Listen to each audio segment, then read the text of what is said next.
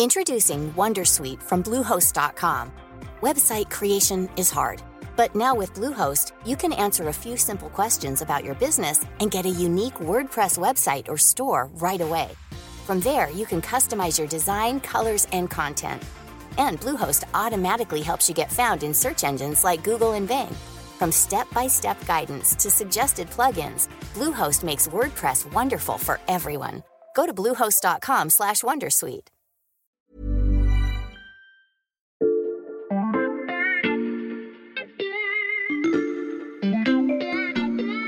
Bonjour, c'est Charlotte Baris. Bienvenue dans La Loupe, le podcast quotidien de l'Express. Allez, venez, on va écouter le magazine de plus près. Depuis le début de la saison 3 de La Loupe, nous avons pris l'habitude de vous présenter le dossier en une de l'Express chaque semaine. Si vous êtes passé devant votre marchand de presse habituel ce week-end, vous avez peut-être reconnu l'homme sur la couverture. Jean Tirole, prix Nobel d'économie en 2014, récemment choisi par Emmanuel Macron pour prendre la tête du Conseil présidentiel de la science devant le guider dans certains choix de politique publique. Et cette semaine, on a décidé de faire les choses un peu différemment parce qu'on ne voulait pas tout vous dévoiler. L'économiste y révèle en exclusivité son plan pour résoudre plusieurs blocages à l'œuvre dans notre pays, notamment dans le domaine de l'éducation et de l'enseignement supérieur. Si vous souhaitez la lire, je vous invite à vous rendre sur l'express.fr ou à vous procurer notre dernier numéro. Mais pour continuer à vous faire découvrir le magazine, nous avons décidé de vous parler du sujet inscrit sur le bandeau jaune en bas de la une.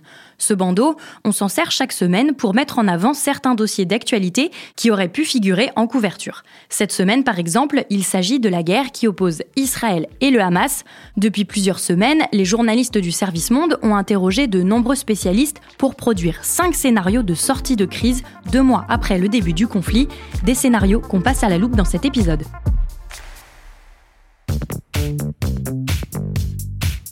À l'Express, ils travaillent très souvent sur ce type d'analyse prospective. J'accueille Paul Véronique et Charles Laquet, journalistes au Service Monde. Bonjour à tous les deux. Bonjour Charlotte. Bonjour. Avec votre collègue Cyril Pluyette, vous avez élaboré cinq scénarios différents. On va les passer en revue, mais avant ça, est-ce que vous pouvez nous raconter comment vous les avez construits? Oui, alors il fallait surtout éviter le, côté très spéculatif dans ce genre de mhm. scénario, parce qu'on peut évidemment aller très loin, on peut prendre des risques, et, et on voulait vraiment faire un travail euh, le plus sérieux possible. Donc on a en fait choisi et sélectionné une, douzaine de chercheurs, donc d'experts, mais aussi des, militaires, des généraux, mhm. que ce soit en France, mais aussi à l'étranger. On a été chercher des spécialistes anglo-saxons, israéliens, jordaniens et palestiniens pour essayer d'avoir une, vision la plus large et la plus objective possible, un centre de gravité euh, à ce dossier. Mhm. Et ce travail nous a permis de produire cinq scénarios que l'on a estimés les plus crédibles possibles, mhm. même si, on va le voir, certains sont plus probables que d'autres. Justement, je vous propose qu'on les détaille. Par où est-ce qu'on commence? Alors, à plus ou moins court terme, on peut déjà s'attendre à une poursuite euh, des combats. Euh, ça fait déjà deux mois qu'Israël a lancé son offensive sur Gaza euh, en représailles à l'attaque terroriste du 7 octobre.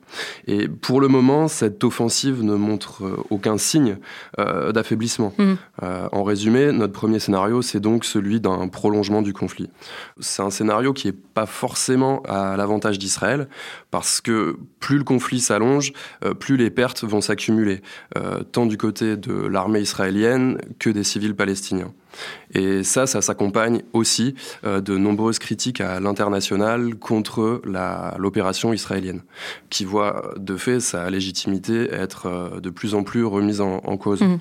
D'autant que cette guerre, elle a aussi un coût important pour Israël, qui mobilise de nombreux réservistes. Euh, je rappelle qu'ils font partie des forces vives du pays, et pendant ce temps, ils ne font pas tourner l'économie. Hmm. Donc Israël ne veut pas d'une guerre d'usure, mais pour l'instant, ça reste l'une des possibilités. La guerre d'usure, c'est le scénario auquel on pense en premier. En effet, quelle autre hypothèse vous avez élaborée ensuite avec vos experts? Notre deuxième scénario, c'est celui d'une occupation de Gaza par les Israéliens, euh, un peu comme ce qui s'était passé avec le sud Liban à partir de 1982. Hmm. Alors là, un petit rappel historique s'impose. 1982, c'est l'année où Israël lance une attaque sur la région, la plus au sud du Liban après une série d'assauts de l'OLP, l'Organisation de libération de la Palestine, depuis le Liban voisin. L'occupation durera 18 ans jusqu'à l'année 2000. Et donc, à quoi ça ressemblerait une occupation de Gaza par l'État hébreu aujourd'hui? Ce serait une occupation militaire euh, de facto, pas une annexion. Mhm. Euh, une fois le Hamas mis hors d'état de nuire, euh, Israël veillerait à ce que la zone reste démilitarisée. C'est un scénario que certains experts jugent très crédible et qui a aussi été évoqué par certains responsables israéliens. Mhm. cette hypothèse, elle a aussi une certaine résonance dans l'opinion publique israélienne. D'après un récent sondage, près d'un tiers de la population y serait favorable. Après, ce serait pas sans risque pour Israël non plus. Hmm. Euh, pour rappel, quand l'État hébreu s'était retiré en 2005 de la bande de Gaza, c'était en partie à cause des attaques euh, subies par les militaires et les colons israéliens. Il y a aussi un troisième scénario qui est euh, l'administration euh, de Gaza par une puissance extérieure à mhm. Gaza. Euh, une gouvernance internationale qui prendrait place dans la zone pour l'administrer, pour la gérer. C'est l'hypothèse qui a été évoquée notamment par Antonio Guterres, le secrétaire général des, Nations Unies, en novembre dernier. À Berlin, on en a aussi parlé. On pourrait imaginer une coalition d'États qui donc gérerait cette bande de Gaza où le Hamas aurait été éradiqué. On peut aussi imaginer un déploiement de casques bleus. Mhm. Mais en réalité, c'est un scénario qu'on a beaucoup de mal à, imaginer à ce stade. Beaucoup de questions restent en, suspens, euh, notamment quel pays serait prêt à y participer mhm il n'y a pas forcément de conditions euh, de sécurité qui est mise en place. Comment éviter que cette solution ne soit perçue comme une occupation de la zone, euh, ou alors que euh, les soldats qui seraient sous, sous mandat de l'ONU, par exemple, ne soient perçus comme des complices d'Israël par mmh. les Palestiniens? Donc, encore une fois, c'est une solution risquée, très floue, et surtout, je pense que hum, ça ne pourrait être qu'un préambule à un après parce que nous arrivons à cette idée et à cette nécessité que pour qu'une solution soit mise en place, il faut déjà donner un horizon politique à Gaza. Et sans cet horizon, rien ne sera possible. Paul, Charles, on a déjà passé trois scénarios en revue, et quand on suit l'actualité du conflit, il y a une autre hypothèse qu'on entend très souvent, c'est celle d'un embrasement régional où l'Iran et le Hezbollah libanais se joindraient au Hamas. Je vois que vous l'avez aussi étudié dans votre dossier. Quelle est sa probabilité? Alors là, c'est vraiment le scénario cauchemar. Mmh. Mais a priori, le risque est assez faible. Euh, aujourd'hui.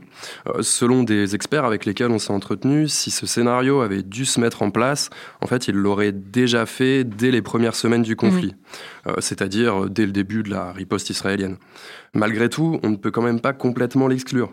On n'est par exemple pas à l'abri d'une erreur de calcul des différentes parties qui pourrait donner lieu à un engrenage et à une escalade de violence au niveau régional. Reste qu'aujourd'hui, l'armée israélienne est la plus puissante dans la région. Mhm. Euh, son budget de défense est par exemple supérieur à l'ensemble de ses voisins réunis, Iran compris. D'autant qu'Israël peut aussi s'appuyer sur le soutien de son puissant allié euh, américain. Donc lancer un conflit ouvert contre Israël serait très risqué pour le Hezbollah comme pour l'Iran. L'embrasement régional, un scénario de plus en plus improbable. Qu'en est-il maintenant de la solution à deux États dont on parle depuis très longtemps? Alors là, ça pourrait justement être l'horizon politique dont on parlait tout à l'heure. Cette solution à deux États, de nombreux dirigeants internationaux l'appellent de leur vœu, mmh. à commencer par Joe Biden, le président américain, qui disait récemment dans le Washington Post que le seul moyen d'assurer la sécurité à long terme du peuple israélien et du peuple palestinien, c'était une solution à deux États. Mais aujourd'hui, elle est quasiment impossible. Pourquoi? Parce qu'il y a un certain nombre de prérequis, un certain nombre de conditions qui ne sont pas réunies. D'abord, il faut absolument que le, Hamas soit éradiqué de la bande de Gaza. C'est la condition euh, numéro un. Mmh. Ensuite, il faudrait que l'autorité palestinienne retrouve une légitimité, ce qu'elle n'a pas aujourd'hui. Enfin, en tout cas, elle a perdu énormément de crédit, euh, tant auprès des Palestiniens que du reste de la communauté internationale. Il lui faudrait une nouvelle gouvernance. il faudrait aussi mener un vrai travail pour euh, éradiquer la corruption qui est importante au sein de, cette autorité palestinienne. Mmh. Enfin, il faudrait que le gouvernement de Benjamin Netanyahou et de ses alliés d'extrême droite chute et soit remplacé par un gouvernement plus modéré et plus ouvert à la négociation. Mhm. Et ça, c'est pareil. Euh, beaucoup de gens prédisent la chute prochaine de Netanyahou à la fin de, de la guerre, après le cessez-le-feu. On peut effectivement l'imaginer, mais c'est pas totalement euh, acquis. Même si 80% des Israéliens souhaitent son départ et ne sont pas d'accord avec lui, contestent son autorité, en réalité, euh, des choses peuvent arriver. Par exemple, si on, on imaginait que Israël et Netanyahou parvenaient à conclure un accord de normalisation avec l'Arabie saoudite, ça remettrait Bibi, c'est-à-dire Benjamin Netanyahou, en selle. Mhm. Et dans ces cas-là, il n'est pas évident qu'il partirait du pouvoir. Donc cette solution n'adviendra pas avant longtemps. La solution à deux États, qui semble être la meilleure issue pour garantir la paix, reste donc à ce stade très improbable. Alors attends Charlotte, euh, avant de poursuivre, je voulais juste préciser un élément. Mhm. Euh, tous ces scénarios qu'on a évoqués, ils ne fonctionnent pas en silo indépendant, euh, si tu me permets l'expression. Ils peuvent aussi potentiellement se chevaucher les uns les autres, voire se succéder dans le Mhm. temps. En tout cas, une chose est certaine, plus la riposte de l'État hébreu se poursuit, plus elle lui coûtera cher à tous les niveaux.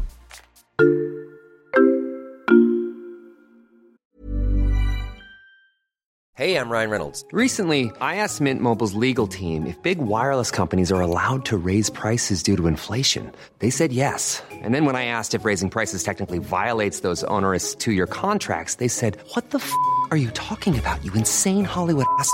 So to recap, we're cutting the price of Mint Unlimited from $30 a month to just $15 a month. Give it a try at mintmobile.com slash switch. $45 upfront for three months plus taxes and fees. Promo rate for new customers for limited time. Unlimited more than 40 gigabytes per month. Slows. Full terms at mintmobile.com.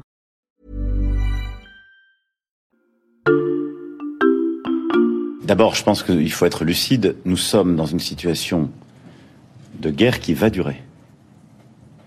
Parce que la lutte contre le Hamas ne se fera pas de manière rapide. On vient d'entendre l'analyse que faisait le président Emmanuel Macron à la fin du mois d'octobre.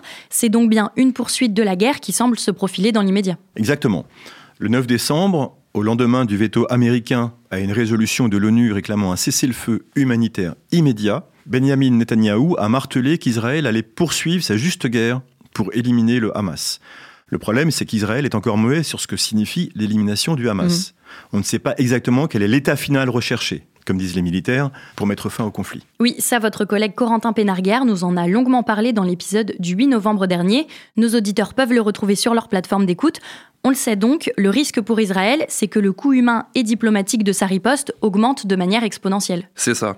Je vais reprendre une expression de Lloyd Austin, le secrétaire à la défense des États-Unis, qui résume bien ça et qu'on a repris dans notre dossier. Mhm. Donc je le cite Israël risque de transformer une éventuelle victoire tactique en défaite stratégique. Tactique d'un côté, stratégique de l'autre, qu'est-ce qu'il veut dire exactement? Alors, dans l'art de la guerre, il y a différents échelons euh, politique, stratégique, opératif, tactique. Mhm.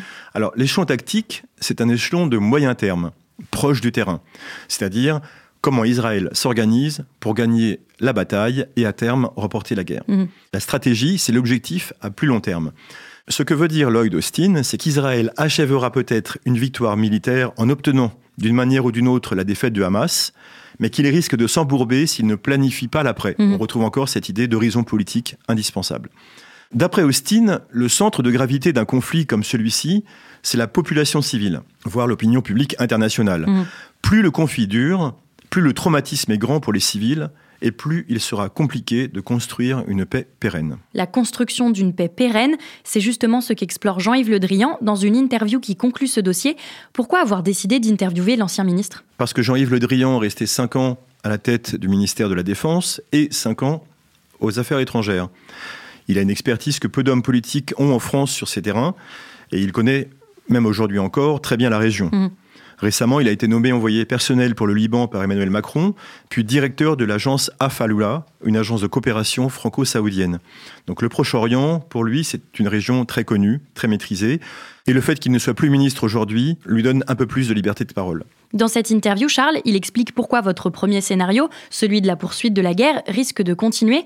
Il fait part de son inquiétude et il appelle vivement à un cessez-le-feu, mais surtout, il détaille les conditions d'une paix durable. Quelles sont-elles selon lui? Ben, Pour qu'il y ait une paix durable, il faut à la fois qu'Israël ait le droit à sa sécurité, c'est vraiment la condition première, et que les Palestiniens aient le droit à un État. Mhm. Il faudra aussi que les Israéliens et les Palestiniens apprennent à se refaire confiance. Et ça, ce sera certainement le plus difficile, avec une population israélienne évidemment traumatisée par les attaques terroristes du 7 octobre, et des Palestiniens par les représailles et les bombardements de l'État hébreu. Tant que ces conditions ne seront pas respectées, il n'y a pas de paix possible. Les conditions de la paix au Proche-Orient d'après Jean-Yves Le Drian, c'est au programme de votre dossier dans l'Express cette semaine.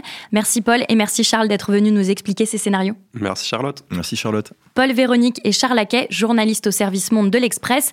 Depuis le 7 octobre, vous couvrez ce conflit entre le Hamas et Israël. Chers auditeurs, pour en découvrir un peu plus sur les différents scénarios qu'ils ont dessinés, je vous invite à vous procurer notre dernier numéro ou à vous rendre sur notre site l'express.fr. L'abonnement numérique est au prix d'un euro pour deux mois en ce moment. Et pour ne rater aucun épisode de La Loupe, pensez à vous abonner sur votre plateforme d'écoute favorite, qu'il s'agisse de Spotify, Deezer ou Apple Podcast par exemple. Vous pouvez aussi nous mettre des étoiles, nous laisser un commentaire ou même nous écrire un mail à l'adresse suivante laloupe@l'express.fr. Cet épisode a été écrit par Mathias Pengili, monté par Léa Bertrand et réalisé par Jules Cro. Retrouvez-nous demain pour passer un nouveau sujet à la loupe.